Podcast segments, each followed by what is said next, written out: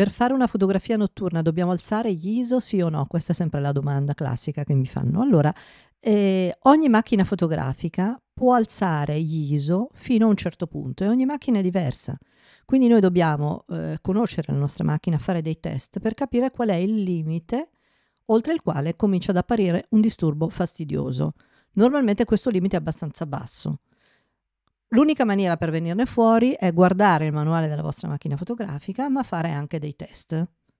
Tenete presente che quando gli ISO sono alti, anche se di per sé la cosa potrebbe non essere sgradevole, comunque la fotografia risulta meno precisa, è molto meno nitida, la messa a fuoco è un pochino più sommaria. Quindi tendenzialmente la, gli ISO alti degradano la qualità della fotografia.